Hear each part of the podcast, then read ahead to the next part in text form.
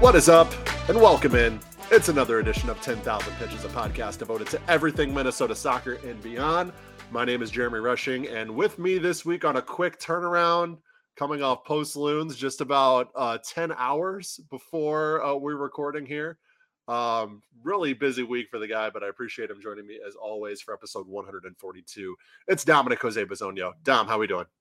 Uh, doing well. I've spent a lot of time talking to my laptop, uh, but uh, but no, it was it was it was good doing post uh, loons yesterday with Jacob, and uh, I mean, would would have been nice to have a, a better result to talk about, but I think we had a, a good chat. So uh, yeah, no, good good to glad to have done that, and, and glad to be here doing the podcast.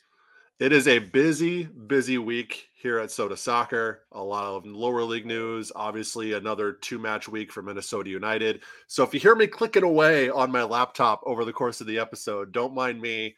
Just trying to multitask here, get get some stories on the website, uh, some timely stories on the website, uh, while also recording the podcast. So it's it's busy times indeed. But um, let's jump into this. We're not going to dive too deep into the results here for Minnesota United. Uh, we have M N U F C two news. We have lower league news. Minnesota Aurora continue a dominant early run in the U S L W League. We get the first ever Battle of the Birds between Rochester and Minneapolis City on the U S L League two stage.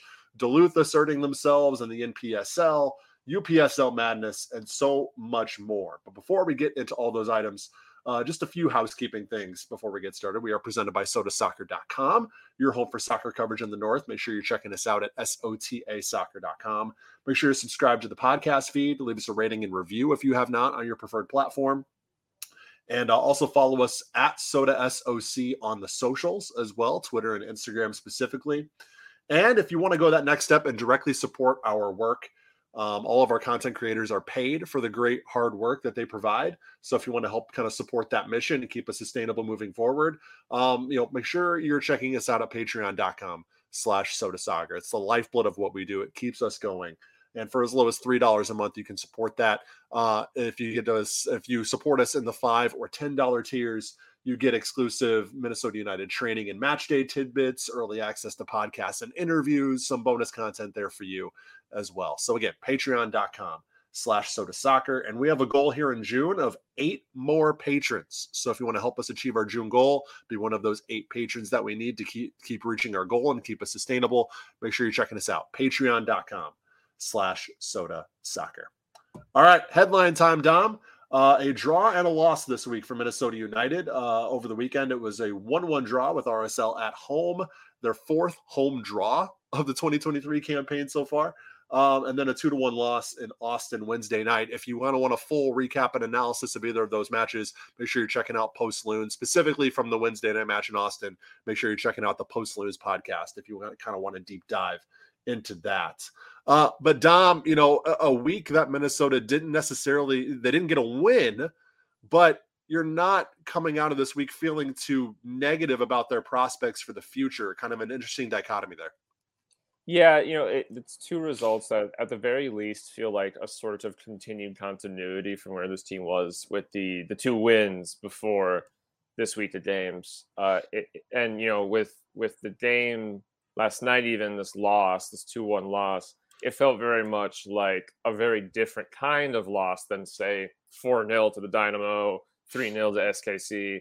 It felt like a, a productive loss where the team was very competitive, frankly, a little unlucky not to get mm. points out of the game, uh, you know, good individual performances. So it, it felt more like you could block it together with those one nil wins against, uh, you know, Portland, uh, the the draw with R S L. You know, it just it just felt more like a, a continuous growth period. Uh, so in that sense, I think there's there's some positives to take away. Obviously, would have been better to get a win at home, get a point on the road. But uh, but at the very least, it, it feels like Minnesota United right now, it, it feel like they're they're going in a direction, and the, the results feel collective and connected. Uh, whereas maybe before, it felt a little sporadic and, and random sometimes, yep. The kind of performances we were seeing. So so I think that's uh, a pretty big silver lining to, to take away from these last two games. Yeah, it's a weird juxtaposition to try to balance because obviously this is a result-based business, right? Sports is very results based. If you don't get results, you're not going to make the playoffs. You're, you know, you're not going to keep your job if you're a coach or a front office member. You know, there's a lot of lot of things you need to get results in order to, you know, keep going in the right direction. At the same time, though, you know, you would hope that good performances in the long term would welcome better results. And I think you see in R S L and Austin specifically two pretty good performances from this team. And you're talking about a team without Robin Lod, without Emmanuel Reynoso, uh, without Bakaye Dibassy currently. Both Ray and Dibassy look to be on the way back here pretty soon, which is really, really good for this team. Obviously, they'll be welcome additions. But um, I think the performances are worthy of more points. Um, I think Adrian Heath sort of echoed the, that sentiment in both post-game press conferences, specifically the match in Austin. You get really unlucky. You hit four posts and have two goals called back for offsides. Sometimes that's just how the how the cookie crumbles. Uh, but at the same time, performance-wise, I think you are uh, feeling really good about where this team is heading, especially considering you have two big, big pieces that are going to be reintegrated into the group and back in the lineup as early as this Saturday with uh, with Emmanuel Reynoso and Bakaye Dibassy. Um, Heath, after the match in Austin on Wednesday, um, said that Dibassy definitely not will not be ready for Saturday, but could be ready here in the next couple weeks. He did say there is a possibility of Emmanuel Reynoso making the bench on Saturday, um, which is... It's been kind of a an up and down sort of roller coaster in terms of Reynoso's status because, you know, he's he's coming back, he's working his way back, but he's not reintegrating with the group because he needs to get fit. And, you know, even when he's fit, he still isn't reintegrating with the group fully. And then all of a sudden, boom, he reintegrates with the group late this week or yeah, late last week. Doesn't make the trip to Austin, obviously, but obviously Heath is like what he's seen. He actually said Ray has had, quote, ridiculous quality in uh in training sessions so far. So obviously he likes what he sees enough from a quality and a fitness standpoint to potentially put Ray on the team sheet on Saturday, which would be absolutely huge for a team that's just kind of really missing that creative goal creating piece. Yeah. Yeah, for sure. And, you know, I think this Toronto game, if it goes uh, the way it probably should on paper, at least, Uh, would probably provide a good opportunity to bring Ray on in the second half and have a game where Minnesota can be pretty dominant.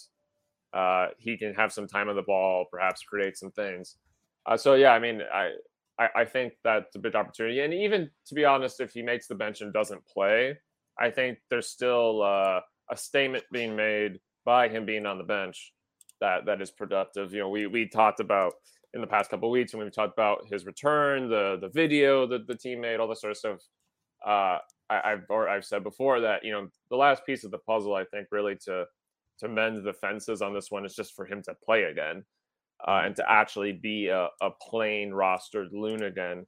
Uh, so for that to to happen as soon as Saturday, I think would be a really a really good benchmark for this team to hit and for him to hit individually. Uh, that being said, you know, I don't expect him to play a lot of minutes, um, mm. and I don't necessarily think that's necessary. Uh, but yeah, no, it's it's exciting to to think that we might uh, be seeing Reynoso playing at Allianz Field uh, pretty soon. Yeah, um, one player we might not be seeing play at Allianz Field. Actually, before we get to that, um, let's touch on this Toronto match a little further. Um, so the Loons end their nine match and twenty-nine game stretch Saturday at home, or nine match and twenty-nine day stretch, excuse me, Saturday at home against Toronto F C. Uh, Toronto really struggling despite having two of the four highest paid players in the league, I believe. Um, they currently sit thirteenth in the Eastern Conference. So a really rough uh, start for uh, Toronto here. I mean, I guess it isn't really a start at this point. We're almost at the halfway point in uh, matches played. So um, yeah, not a good, uh, not a good early portion of the campaign for Toronto. So you're thinking Minnesota United back at home. Um, you know, with even if Reynoso's, as you mentioned, even Reynoso's on the bench and doesn't play, you have to think that at least would give Minnesota some sort of lift uh, in terms of the morale, in terms of their energy level, in terms of the crowd's energy level uh, to see Ray on the team sheet. So uh, we'll have to see how that goes. Uh, but again, one player who we might not see Saturday, or probably likely not to see on the team sheet on Saturday at this point, he wasn't in the team sheet Wednesday night in Austin, is Luis Amarilla, as he is reportedly on the move to Mazatlan F C in Liga M X. Um, this was reported uh, after the final whistle. Uh, I was laying in my bed about ready to go to sleep, and all of a sudden I see this come across my Twitter feed. Uh, Cesar Luis Merlot, he's an Argentine reporter, um, reported that the Loons are set to send the striker to the Liga M X club for an undisclosed transfer fee. That report has since been echoed and confirmed by Andy Grader of the Pioneer Press and Tom Bogert of the Athletic. Uh, Dom, you guys didn't get a chance to touch on this in Post Loons last night because obviously it was breaking as you guys were going. So I'll kind of, what what are your initial reactions to this news? Obviously long rumored at this point that Amarilla would be on the outs over the last couple of weeks. Uh, we finally get some sort of confirmation here that that is, is indeed the case.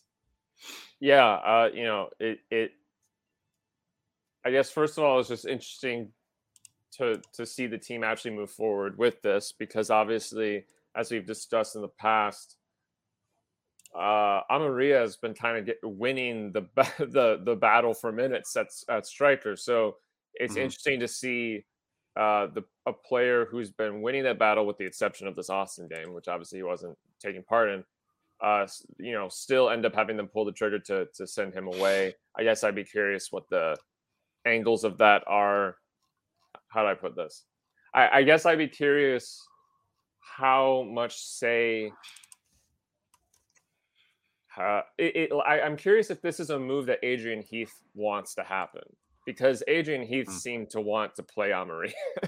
So I'm I'm I'm a little curious what the breakdown of all that is, um, and how mm. long this deal has been manifesting.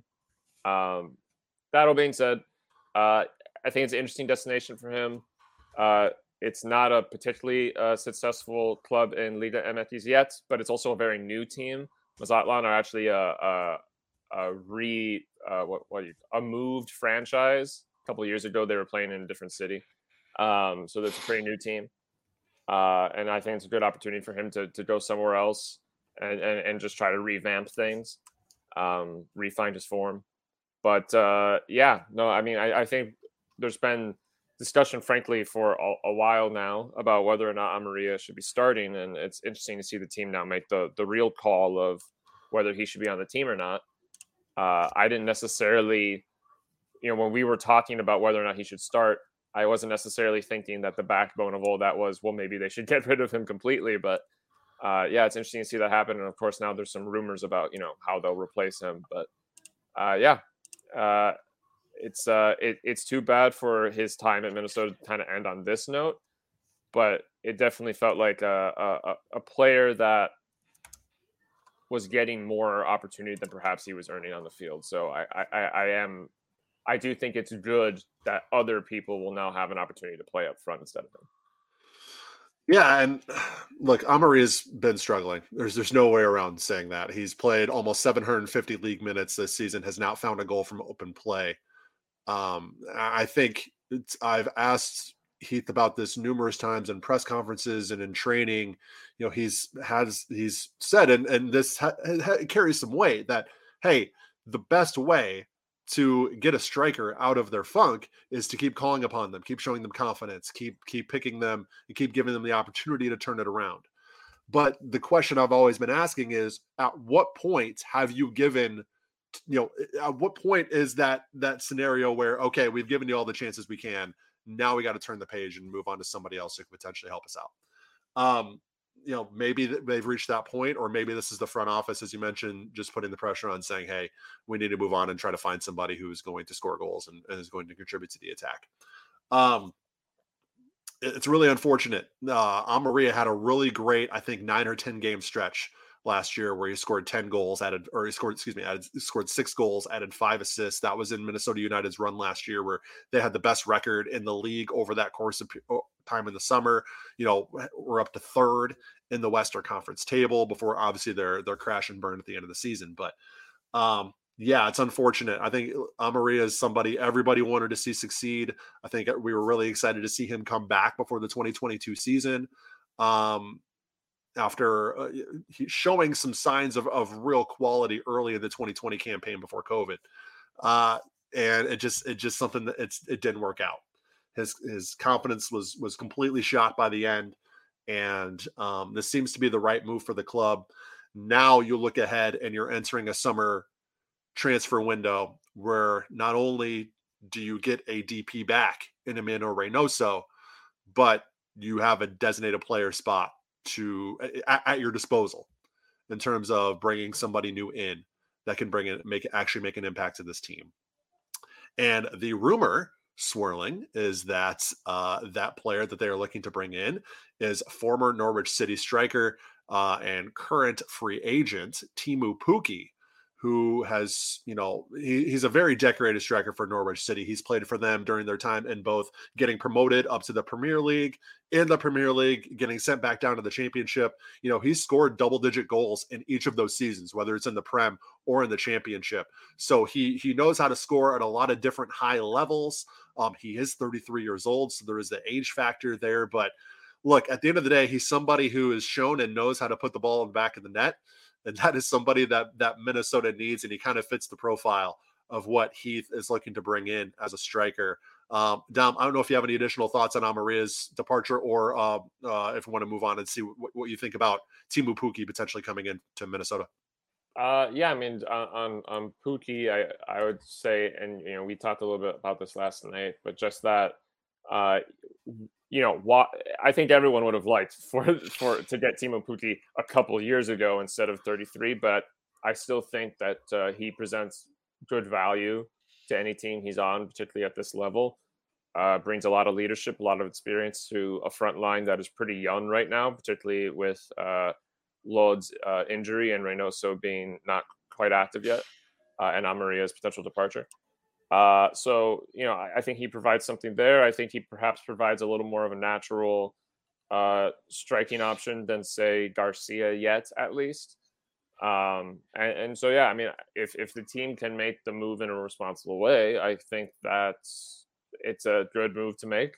I think, you know, it's probably a short-term move. It's not a guy that you're, you know, signing on for the next six years. It's, it's going to be short-term, but Uh, you know, if he can come in, you know, I, I believe Jacob was the one that said this last night. If he can come in and score, you know, and that uh, in the handful of months that he would be here for this season, if he can score like ten goals, that's ten goals that can completely change the outlook of, of the Minnesota attack. So, yep. you know, I, I if if they don't make the move, I don't necessarily think it's like a horrible thing that they didn't make the move. But if they can bring him in, I, I think he has the potential to be really helpful, especially with a Minnesota United team that right now feels like they're kind of teetering back and forth between being like a strong playoff competitor and a weaker playoff competitor. I think he could make a difference there. Yeah, and Minnesota, I think, has, and you can't necessarily fault them for doing this, but in the past, I think they've really tried to go for more like bang for buck type of of transfers, right? Where they're really to get somebody who is younger or who's on the more affordable side that could still potentially make it make uh, a certain level of impact. Um, but I think looking at where they rank salary wise in M L S after the latest salary dump, where they are middle of the pack, actually closer to the bottom part of that middle pack, um, and seeing what they've been able to produce results wise with that, they've outperformed their salary ranking pretty much every single year um, since the twenty nineteen season, at least. So that you just have to wonder what they would think if they actually spent and actually invested and actually, and not that they're not investing, but actually, you know, really took a flyer, really took a big leap and hard investment into a goal scoring striker. And, um, you know, Teemu Pukki seems to, seems to fit that. Again, he's thirty-three years old, so he's been on the older side, but, you know, he's he's shown that he can do it on a lot of different high-level stages. So um, that seems to be moving forward, and that seems to be the name that uh, Minnesota are, are looking to target and bring in to sort of repro- replace Luis Amarilla come the July transfer window. So we will have to see how that plays itself out. Um, any final thoughts on that, Dom, before we move on? Uh, no, just that, yeah, again, I think it'd be an interesting move. Frankly, the one thing about the move that is too bad is that Robin Lod will be injured probably the entire time. Yeah. Uh, and, and that would have been a really interesting connection to, to have. Obviously, yep. Those two guys have been part of a, a Finnish national team group that is really, uh, well, and some people has been overperformed. Uh, and uh, so, you know, that's probably the one sort of unfortunate asterisk if uh, Teemu Pukki did arrive. But yeah, again, I, I think it's a, it's a signing that would have a lot of good potential for the team. Yeah, it's funny because it seems like, it, let's say Minnesota United brings in Teemu Pukki, right? Then you also have Emmanuel Reynoso. Then you have Bongi Hlongwani on the right, um, then, or or the left, wherever they decide to play him.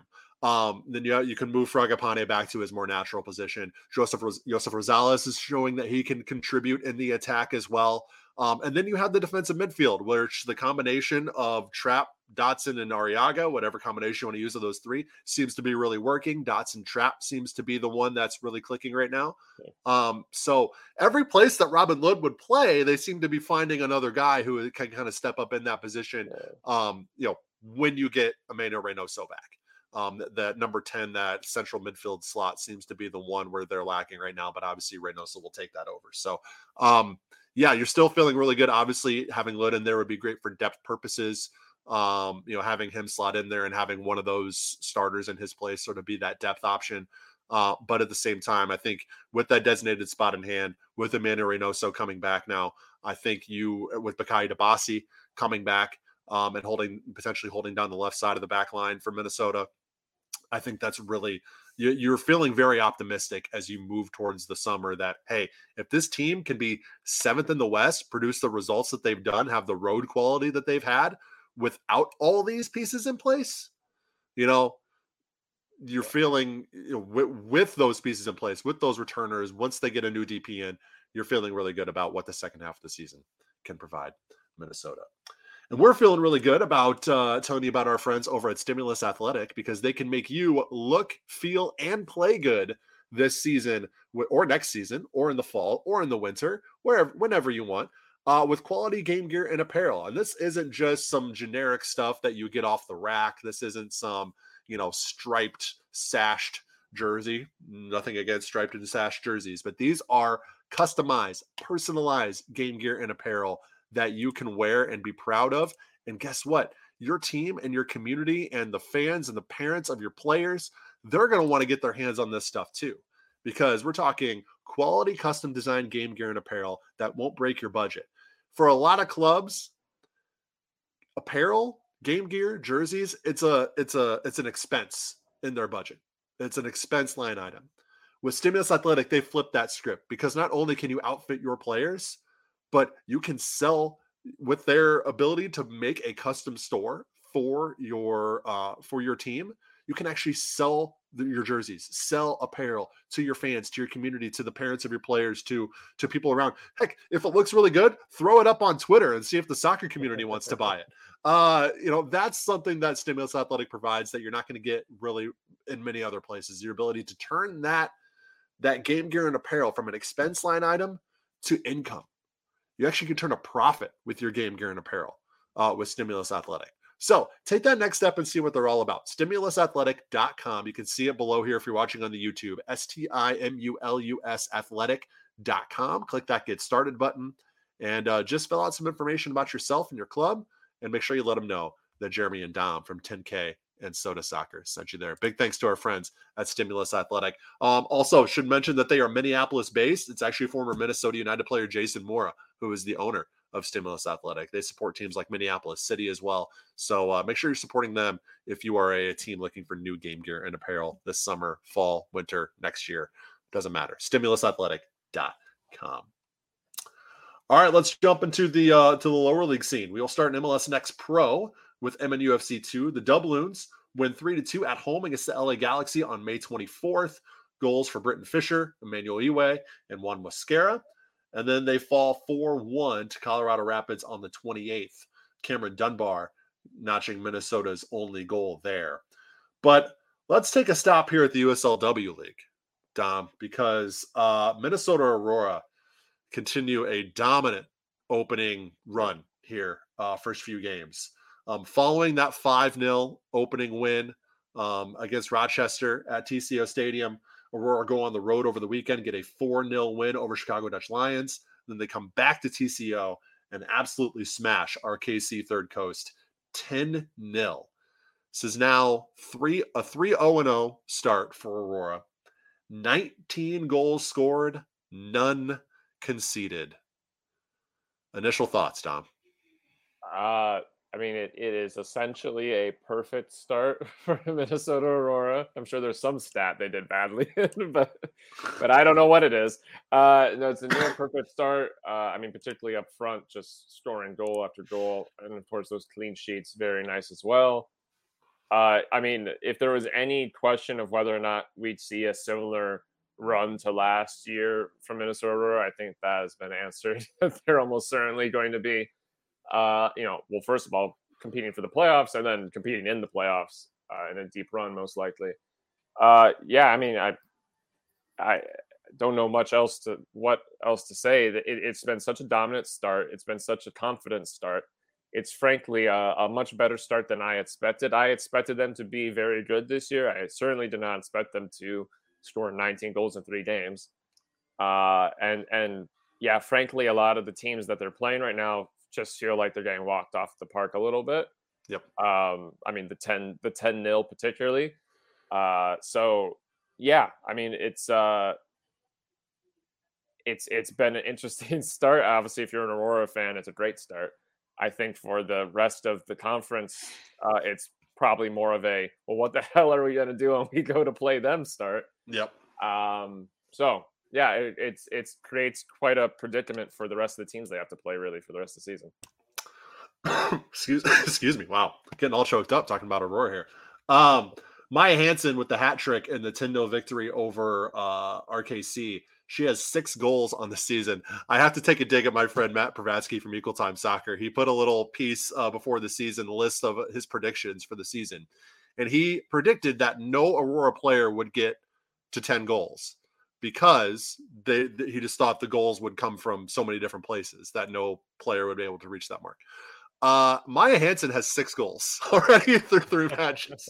So, I mean, but at the same time, he was right in the fact that goals yeah. are coming from a lot of different places. In that ten nil win, six different Aurora players scored.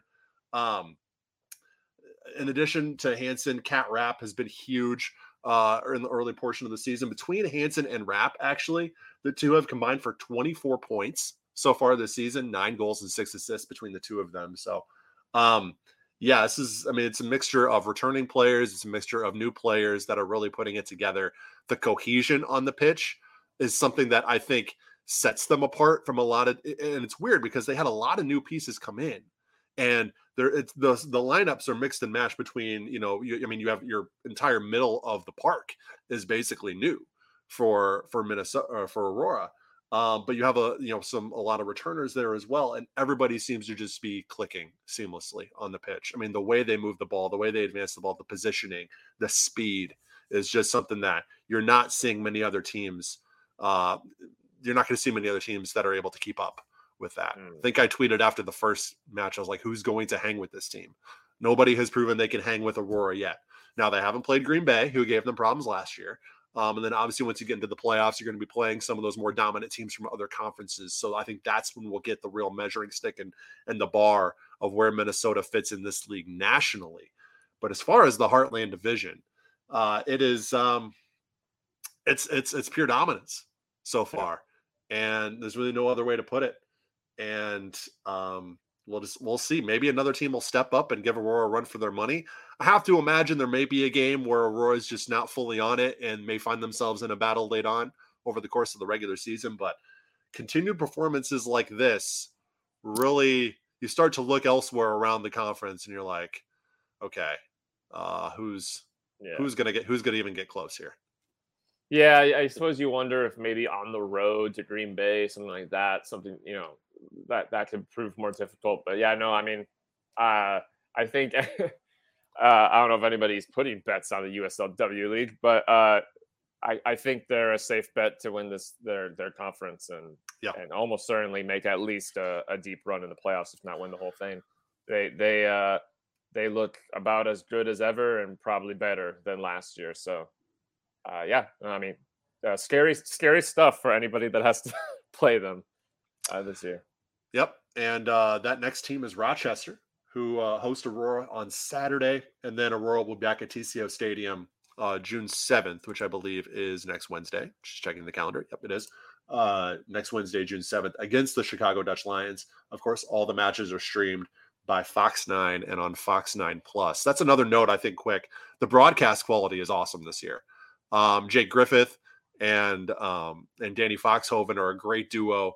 Um, and I, I, the the obviously the quality on the pitch, but also the quality in the broadcast really, really measures up with, I think, what we've come to expect from this Aurora team. And I think this might also be not the problem, but also kind of they're pushing this league forward and pushing it, pushing other teams to, you know, perform in a more professional manner, both on and off the yeah. pitch. And uh, at least, the, you know, both, I guess both on and off the pitch for Aurora. I'm talking myself in circles here, but uh, the T V broadcast, everything, the way Aurora goes about themselves, they are a professional club, and we're kind of seeing that professional quality on the pitch as well. And it may seem as if, you know, Aurora may be destined for, for brighter things and, uh, if you will, greener pastures uh, in the future. Yeah, no, I mean, I th- to, to, to just to call back to a conversation we had a long time ago, this team feels like it doesn't want to be amateur. Yes. So, right. uh, yeah, we'll, we'll have to see. Uh, we'll have to see if, if a couple more ten nils maybe convince some people to make some decisions, but uh, yeah. Yep. I have I have the audio clip saved from like November twenty twenty-one, Dom, when oh, yeah. we were talking about this. The the moment that Aurora makes that jump, because it's gonna happen. Let's get real. It's yeah. gonna happen. The moment they make that jump, I'm gonna put that audio clip out on Twitter and be like, "We told you, we told you, long time ago that this is gonna be the case." But anyways, um, yeah, a really dominant start for Aurora, um, and then elsewhere in the W League. We had Green Bay Glory going on the road to Rochester and losing er, and uh, winning, beating Rochester two nil. Uh, so continuing a rough start to uh, the W League debut for Rochester in their first three games. We did see something interesting, though, in this one, something I don't think I've ever seen before. Um, so and, and this might have been a bit of a harsh decision from the ref, but Green Bay is taking a goal kick. And the Green Bay keeper sort of taps the ball before she actually kicks it away. And the referee whistles her for, uh, I guess that's an infraction. I didn't even realize that was an infraction, but I guess it makes sense if it's a dead ball play. Um, an infraction. And so Rochester got an indirect free kick from like seven yards out. Uh, and so what Green Bay had to do is just completely pack the goal post to post with players and create this sort of wall in yeah. uh, along the goal line to, to stop the kick. Um, Green Bay, or excuse me, Rochester wasn't able to score off of it. Um, but it was just, I've never seen anything like that before. I mean, I've seen indirect free kicks before. I know they're rare, but I've seen them before, but nothing like that, that close directly in the center of the goal. Yeah, it is an odd one. I mean, the call by the ref is legit, because you can't pass yourself from a dead ball. And that's essentially what the keeper did. Uh, yeah. The, that first touch is the free kick. So, I mean, yeah. you know, it's it's harsh, but it is legit. It looked weird. and, the, yeah. and the picture that Rochester posted online of of what essentially looked like they were lining up to shake hands or line up yeah, on the Green Bay exactly. players along the goal line was very odd. But, uh, I mean, hey, I guess it worked. Because Rochester yeah. did score, so... Uh, applauds to uh, to Green Bay on the strategy, but yeah, uh, a rough start for Rochester. I mean, to be fair, their their first couple of games have basically been against the best teams. Uh, we'll have to see if they can pick up some more points against some of the other sort of more struggling sides. But uh, yeah, a tough start for them. I think the the tough start probably looks worse because the other team in the state is beating teams ten nil. But uh, you know, I think I think it's. It's it's sort of the name of the game when you join a league like this and you're making a big jump. Of course, Rochester did not have Rochester F C did not have a, uh, a women's team of this of this level previously. They obviously had the U P S L men's team. They did not have a, a W P S L women's team or anything like that. So they're also a little newer to that side of things. Uh, but you know, it seems like they have a good squad. It seems like they have some potential. I'm sure they'll get some results this season. But yeah, tough stuff for them. All right, moving over to U S L League Two now. It's the first ever Battle of the Birds, and it was a stalemate, a one one draw as Rochester hosted Minneapolis City for the first ever meeting between those two clubs. Um, Minneapolis City's first point of the twenty twenty-three campaign. Uh, Rochester, though, you know, they're kind of the the little brother, if you will, if you want to say, in the as the new kids on the block in this league. So a home draw against Minneapolis City, I don't think it's something they'll turn their nose at. um, Eli Goldman with an early goal for Minneapolis City to put them ahead. Uh, Pedro Pajares, uh, the Brazilian, equalizes later on in the first half. And that is it as the match ends one one. Dom, what are your what are your takeaways from this one? Yeah, it's an interesting game. You know, it's it's funny. The first thing that, not the first thing, that actually I guess would be the last thing, but the thing that comes to mind with me is I thought was funny is almost as soon as this game was over, both teams were, you know, obviously posting the content for the end of the match, and both were essentially describing it as like, well, we were hard done. We should have won that one. Yeah, exactly. Like, well, guys, I don't think that's how that works. I think one of you has to be the yeah. one that was hard done and could have won that one. But uh, yeah, I think that reflects that this was a pretty competitive game between these two teams, that they both went for it. Obviously, both ended up getting a goal. Uh, and and both scored in, uh, within the first hour or even the first half of the game. So there was a lot of, of goalless time later on in this game. Um, I, I think for Rochester, it, as much as they would like to have won their home game against Minneapolis City, I think this is the better point for them. I think they already had a win. So they have four points from two games. I think they've only played two games. Uh, so uh, that's a pretty good start. Uh, nice. Brand new to the league. Uh, undefeated after two. Uh, for Minneapolis City, obviously, get, your first point is good. It's good to get a point on the road. To have one point from, f- what, four games is not good, great. It's not particularly mm-hmm. good. Uh, and so while it's a good point on the road, I think they're arguably the team that would have wanted to make that two one more. Uh, so, I mean, I, I think both teams have positive and negative takeaways from, from this one. Uh, yeah, for Minneapolis City, I suppose that the big one is just like, all right, well, We, we've gotten rid of the of this losing streak. We've got a point now. We can build off this. We're returning home. They're returning home to play Bavarians, who are currently the worst team in the division. So uh, potentially the ability to build some momentum there. Uh, but yeah, no, a, a really interesting meeting of these two teams, and uh, sort of a, some positive and negatives for both of them to share. All right. Uh, elsewhere, we have the N P S L now, where uh, we have one team sort of sticking their neck out above the rest. Uh, Med City with a couple of rough results last week, so they kind of fall fall behind a little bit. And Duluth F C, a six nil win over Joy, a one nil win over Med City in that first meeting between the two clubs. Uh, they seem to be the ones to beat once again. Uh, I guess not once again. Med City won the conference last year, but Duluth is always in that top tier. Yeah. Uh, they always have been, and uh, they, they're there once again. And it's uh, catch me if you can, I guess, for Duluth right now in the N P S L North.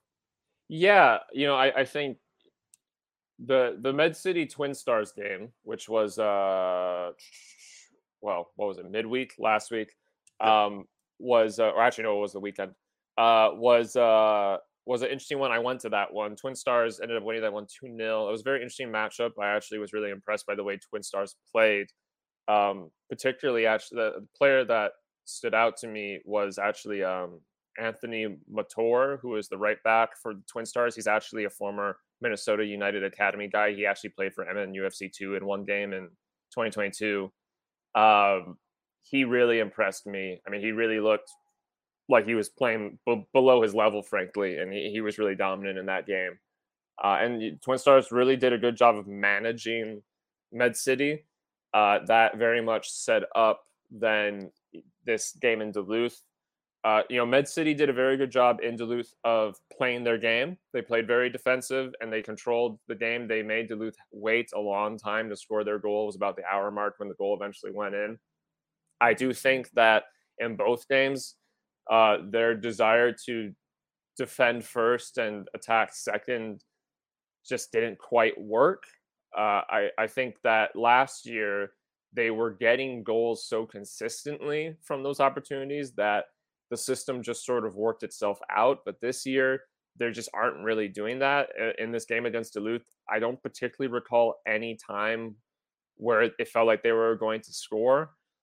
Uh, and some of that was good defending, but also some of that was just them not really having much offensive action. Uh, and, and so I, Duluth sort of was able to call the bluff on that one, and they end up getting a, a late goal from uh, Pritchardson, Liam uh, Pritchardson.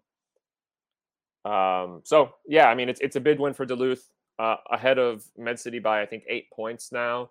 Uh, the, the the team that really looks still in reach of of competing with Duluth for that top spot is actually the Dakota Fusion, uh, who are five points. Uh, Dakota did not play midweek, so they're five points uh, behind Duluth, but they play this weekend. Uh, and so I, I think that's potentially a big game to, to watch out for. I think the good thing for Med City is that because of the, the for, uh, format change, uh, Duluth can't win the conference without winning the playoffs.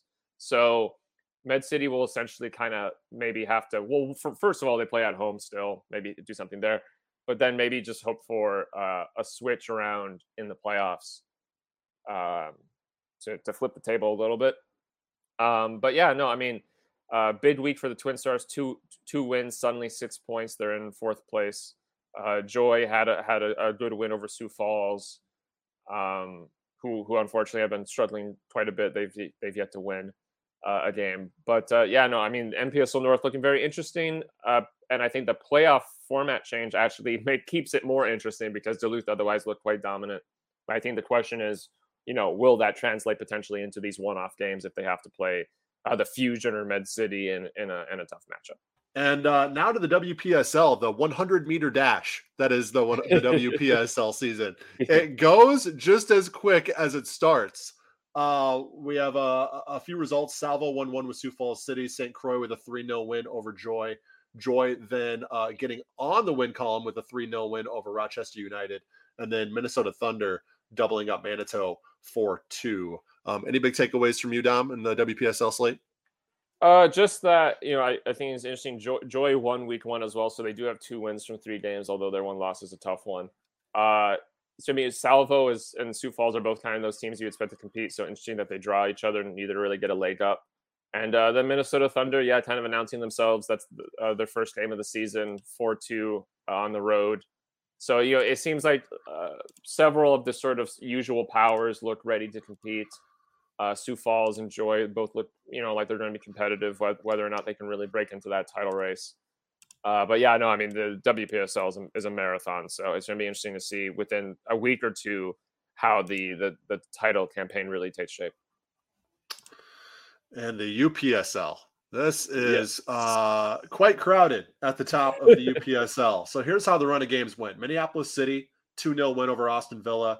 Saint Croix, four nil dominance over the Blackhawks. Uh, of Saint Paul. two two is how Twin City and Granite City finished. Vlora gets a four one win over Maple Brook and then follows that up with a two one win over Austin Villa. Minneapolis City blanks Worthington three nil. F C Minneapolis with a one nil shutout over Granite City. Saint Croix five nil over Superior City and two two between Twin City and Maple Brook. So, Dom, this means we have three teams atop the U P S L table with Minneapolis City, Saint Croix, and Superior City F C, um, and then a, a lot of teams down there in, in striking distance as well. Yeah. Um, tell me about the U P S L and uh, and and kind of the way this is shaking out here. Yeah, that Saint Croix Superior City result's a pretty big one. It's Superior City's first loss of the season. Uh, it's only the second game this whole season they've dropped points. They had one draw also, uh, and Saint Croix, you know, have very much been in the last couple of weeks sort of announcing themselves in the U P S L with these big wins. They had two big wins this this last week. Uh, they are uh, tentatively top of the table on goal difference over Minneapolis City. Superior City tied on points. They have played an ad- additional game, so technically they lose that tiebreaker. Um, but uh, yeah, those those three have all been playing very well. Superior City perhaps, you know, meeting some sort of limit uh, with this Saint Croix result, but it'll be interesting to see if they can bounce back quickly. Uh, you know, Vellora are right below this group, uh, potential to, to, to jump in there with some good results. Uh, the Blackhawks have looked really good. Unfortunately, results like that Saint Croix one kind of put questions as to whether or not they can really jump into that group of t- sort of top three, top four, uh, very much in, in distance though. Uh, and then some sort of one-off interesting things. Uh, the Worthington three nil loss to Minneapolis City. Worthington got three red cards in that game. Mm. um, I don't know all the details of that. I know one involved like a, a goalkeeper challenge on an attacker. Uh, I think like a dog, so kind of situation. Um, so that's a tough one for Worthington. Uh, you know, they'll have to grow from that one. Uh, but, you know, credit to Minneapolis City for sort of, you know, capitalizing on the opportunity and getting a good win there. Uh, and Twin City, uh, you have to, I have to point out, you know, Twin City with a, a good week, two draws. This is a team that is not necessarily expecting to compete for playoff spots. Uh, they had a draw earlier in the season, a sort of shock draw with uh, Vellora. That was a nil-nil. So two two two two draws this last week, some goals mm-hmm. for them. I think that's a, a, a nice uh, development for them, a nice show of progression for them, uh, showing that, you know, they're they're not going to to be an easy team to beat. Um, but yeah, no, I mean, the the the games are coming quick in the U P S L. A lot of action, t- title race very much starting to take shape with sort of four or five teams. And uh, Saint Croix really starting to look like they're ready to compete with Minneapolis City uh, for that the the big honors this season. But uh, we'll have to see how the rest of the regular season plays out. All right, and then to round it out, U P S L women, Vlora doubles up Saint Croix two one. Um, Tonka with a big eleven nil win. Uh, nil nil draw between Saint Croix and Northern Thai, and then Superior City blanks Vlora two nil. What are some of the trends we're seeing in the uh, inaugural U P S L women's season here locally, Dom? Well, we're seeing that the Tonka Fusion are very good. yeah. um, they are top of the table. There's only a couple of games played, but they are top of the table. And, and I actually forgot to note that game was against Granite City, uh, their game, their win. Um, yeah, Tonka started very well. Uh, obviously, that's an organization that has a good reputation, but, you know, maybe slight surprise just in the sense that they're new to this level of the game. Didn't necessarily quite expect them to be blowing everybody out of the water like this, but they are. Um, they, they saw Minnesota Aurora and said, we can do that. Yep. Um, we can do it better. Um, Vlora, good win for them. They, they had a, a rough start uh, with, well, and, and a rough later this week, but they had, they had two rough losses on either side of their win uh, to Superior City. Uh, but good win against Saint Croix kind of keeps the, the wheels turning. And Superior City actually also, you know, worth shouting out. Uh, that is another new team to this level, another new team entirely, and, and they've uh, started well. They have two wins and one loss. Their one loss is to Tonka, unless I'm mistaken. So uh, good start for them. Yeah, you know, the the the U P S L Women's Conference for the Midwest West is, is small. It's only five or six teams, but uh, it, it looks pretty competitive. Tonka very much looked ahead of the race. Uh, mm-hmm. So it's going to be interesting to see if, uh, you know, if Superior can perhaps do better in a rematch with Tonka, or if Vlora can maybe get a leg up on Tonka and, and compact that table a little bit more. But uh, yeah, it's been an interesting start so far to the to the new U P S L women's uh, division up here. All right, now it's time to round out the show like we always do with our picks presented by Better Edge, B E T T O R edge.com slash loons. You type that in, you sign up, you'll notice in your account, boom, like magic, twenty dollars appears that you can use to bet with your friends, against your friends, with us, against us. You can use that towards our weekly M L S Pick'em contest. If you're into the uh, N B A Finals, if you're into the into Stanley Cup Finals, into Major League Baseball, whatever else is, sports are happening right now, there are Pick'em contests and games that you can wager with or against your friends on. And that is what sets Better Edge apart from the rest. They are not a sports book. They do not profit off of your loss. You are betting with or against other people on the platform when you are placing a wager on Better Edge. That is why it is legal to use in Minnesota and forty-six other states. So Better Edge, B E T T O R, edge.com slash loons. Click that link and sign up to get twenty ducks, twenty ducks, twenty dollars, bucks. Uh, either way, twenty dollars in your account at Better Edge when you sign up. Big thanks to Better Edge for uh, supporting the show. All right, Dom. So Minnesota United, no uh, no surprise, big favorite at home, over plus two hundred or over minus two hundred um, against Toronto, over under two and a half goals there. What are you uh, what are you going with? Uh, I am going to go with over two and a half on this one. This this feels like a, a game that's going to have a couple of goals in it.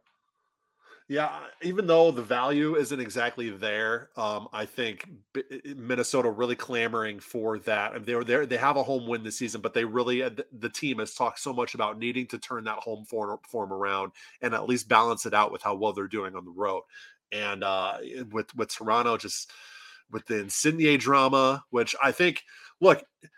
Whatever the timeline is for that M L S sort of Drive to Survive type documentary that they're going to be putting out on Apple T V, they need to get the cameras to Toronto now, because you have the highest paid player in the league and one of the most well-known coaches in American soccer history going at it, basically.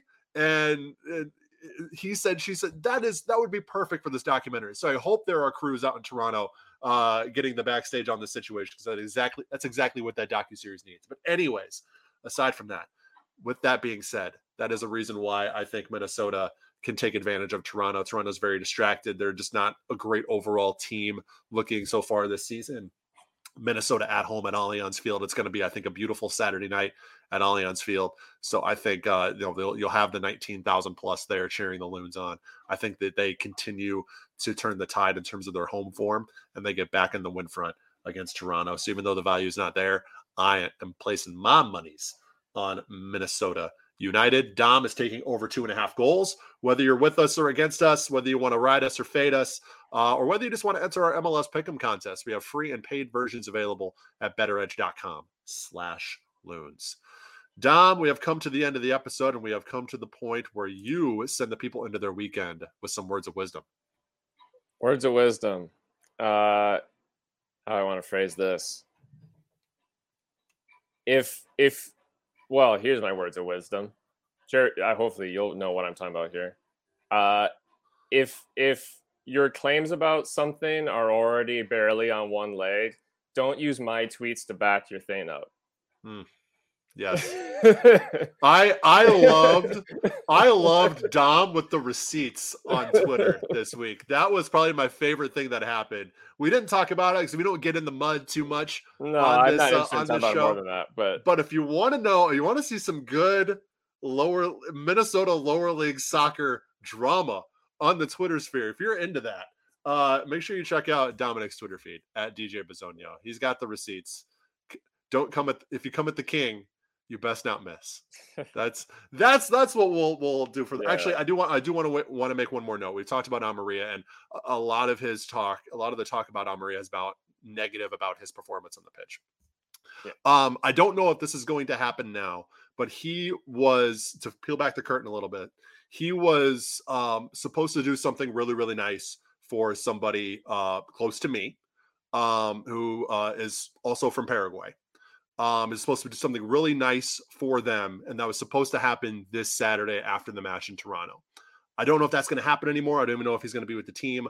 But all that to say, I want to make sure we compartmentalize the person from the player here, uh, because for all intents and purposes, Amarilla was a great teammate. Um, he was a really great person. It was really cool to see at training him uh learn more English, and actually he always as as he got more comfortable with his English, he insisted on doing interviews without a translator, uh which I thought was really cool, and kind of a he took that challenge. So um I want to make sure I just note that, you know, if this is the last time we talk about Luis Amarilla as a Minnesota United player, I want to make sure we ended on a note that um obviously we wish him all the best and hope that he's able to turn his form around on the pitch. And I want to make sure that, you know, people he's seems for all intents and purposes, uh, from what I've seen in training and from what I've heard from other people, uh, a really good human being, a really great person. And uh, we wish him all the best uh, moving forward um, in his uh, presumed new uh, new role with Mazatlán F C in Liga M X. All right. He's Dominic Jose Bisogno. I'm Jeremy Rushing. This has been the ten thousand Pitches Podcast, and we will see y'all next week.